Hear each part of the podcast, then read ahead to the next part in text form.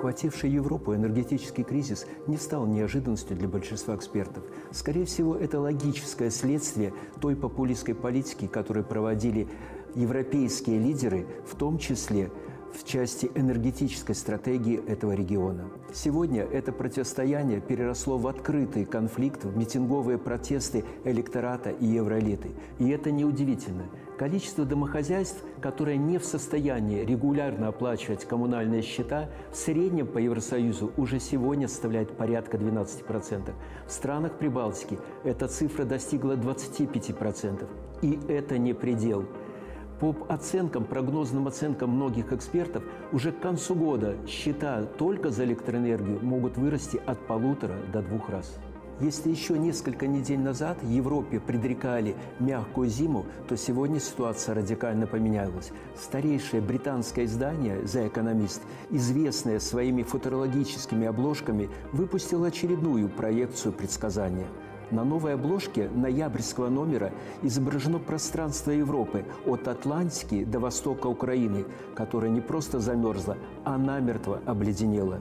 Авторы этого издания опубликовали результаты сравнительного анализа дополнительной смертности от стоимости энергоресурсов – в статье отмечается, что в случае, если зима будет мягкой, то число дополнительных смертей в Западной Европе составит порядка 100 тысяч жителей. Когда мы говорим о жесткой зиме, о более холодной зиме, а с точки зрения европейских метеорологов, это тогда, когда температура будет меньше минус 10 градусов держаться на протяжении двух недель, это количество преждевременно или дополнительно умерших европейцев составит вообще ошеломляющую цифру 185 тысяч жителей.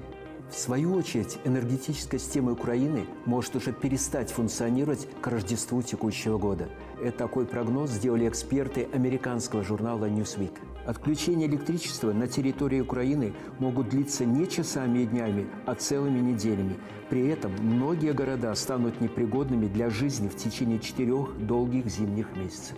А что же у нас? За счет чего достигается энергетическая безопасность в Республике Беларусь? Этому вопросу постоянное внимание уделяет глава государства. В частности, его указания о том, чтобы цены на коммунальные услуги росли в течение года не более чем на 5 долларов в эквиваленте, и главное, что этот рост цен должен быть сопоставим с доходами населения, выполняется безукоснительно. Основной документ – это концепция энергетической безопасности.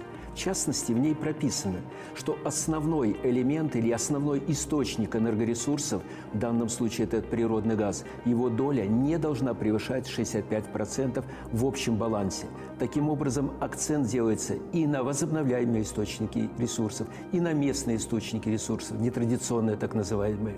И главное, для Беларуси это новый источник – белорусская атомная электростанция. С большой вероятностью можно утверждать, что контрактная цена на природный газ в следующем году сохранится минимум на уровне текущего года. И она сегодня составляет порядка 128 долларов за тысячу кубов. Таким образом, цены для потребителей, в том числе и юридических, и физических лиц, сохранятся на уровне в 2-5 раз ниже, чем соответствующая цена в странах Евросоюза, что однозначно позволит сохранить и конкурентоспособность белорусской продукции, и, как следствие, сохранению рабочих мест – более того, по заявлениям Александра Григорьевича, которые прозвучали в Бишкеке на последнем саммите ЕС, есть, сохраняются еще основания, что этот прогноз может быть более оптимистичным в рамках подписания, как было сказано, межправительственного соглашения о едином рынке газа и энергоресурсов в предстоящем году.